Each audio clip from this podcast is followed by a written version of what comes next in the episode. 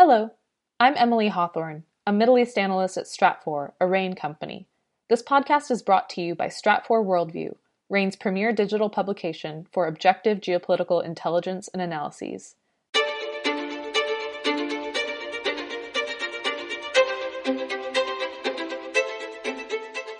Welcome to the Essential Geopolitics podcast from Stratfor, a RANE company. I'm Emily Donahue. Much has been written and spoken about how U.S. policies will change under President elect Joe Biden. One major focus going into 2021 will be how the U.S. China relationship will change, if at all. Rodger Baker is Stratfor's Senior Vice President of Strategic Analysis. He joins me now. Welcome, Rodger. Thank you. We hear a lot about how the incoming Biden administration may alter U.S. policy toward China, but how may China alter its policies in 2021? Well, I think this is an important thing. Sometimes we forget that there's multiple sides to uh, these types of relationships, and we end up getting uh, putting all our attention on on the United States, on Washington. The the the Chinese are looking uh, at the incoming administration with a little bit of caution.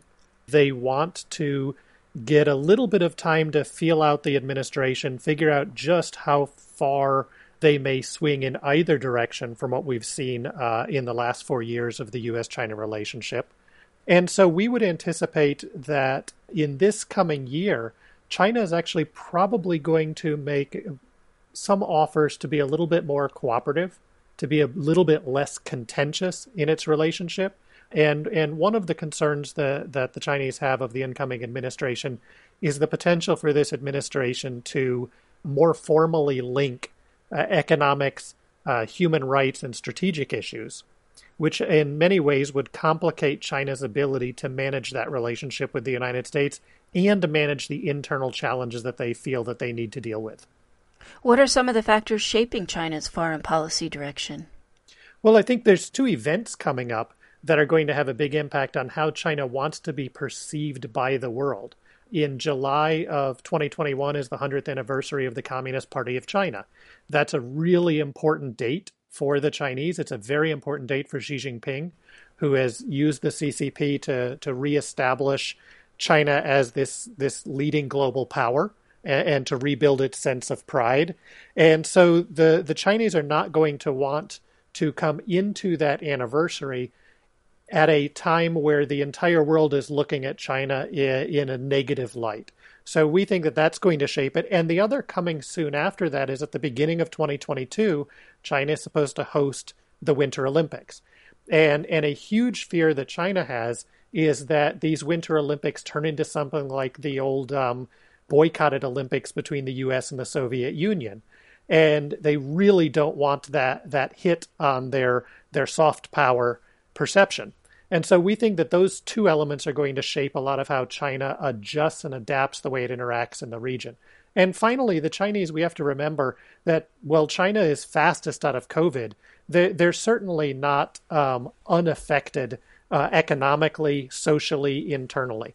And those elements, those internal elements, the economics, the the differentiation between the interior and the coast, some of the challenges along the Belt and Road, and the need to redesign some of that uh, is going to have a big impact on how China decides where they're going to put their attention and how cooperative they're going to be. When you speak of China, it's almost impossible not to speak about the South China Sea. And so that, as well as issues about Taiwan, have seen waves of tensions over the last few years. What are the prospects for change in 2021? Well, again, if we look at this broader concept of China, at least for the year, due to the change in U.S. administration, due to their own um, internal uh, issues, and due to these key dates, wanting to ease some of the tensions and the perception of China as bully, then we can anticipate they're going to ease a little bit of those relations with uh, the South China Sea uh, nations, with the Southeast Asian nations. China just signed the RCEP, the, the Comprehensive Trade Agreement uh, within the region. And we may even see, for example, that the Chinese are going to uh, probably pass a code of conduct with the Southeast Asian states next year. Taiwan will be a little bit more complicated. The Chinese have uh, stepped up military operations in and around Taiwan, and they're going to continue to put some heavy political pressure on. But they may also be pausing a little bit of that again to see if there's some changes in the way in which the Biden administration acts regarding Taiwan. Rodger Baker is Stratfor Senior Vice President of Strategic Analysis. Thank you, Rodger. Thank you. If you'd like to read more about the Stratfor 2020 annual forecast, sign up for our free newsletter at worldview.stratfor.com. That's worldview.stratfor.com. I'm Emily Donahue. Thanks for listening.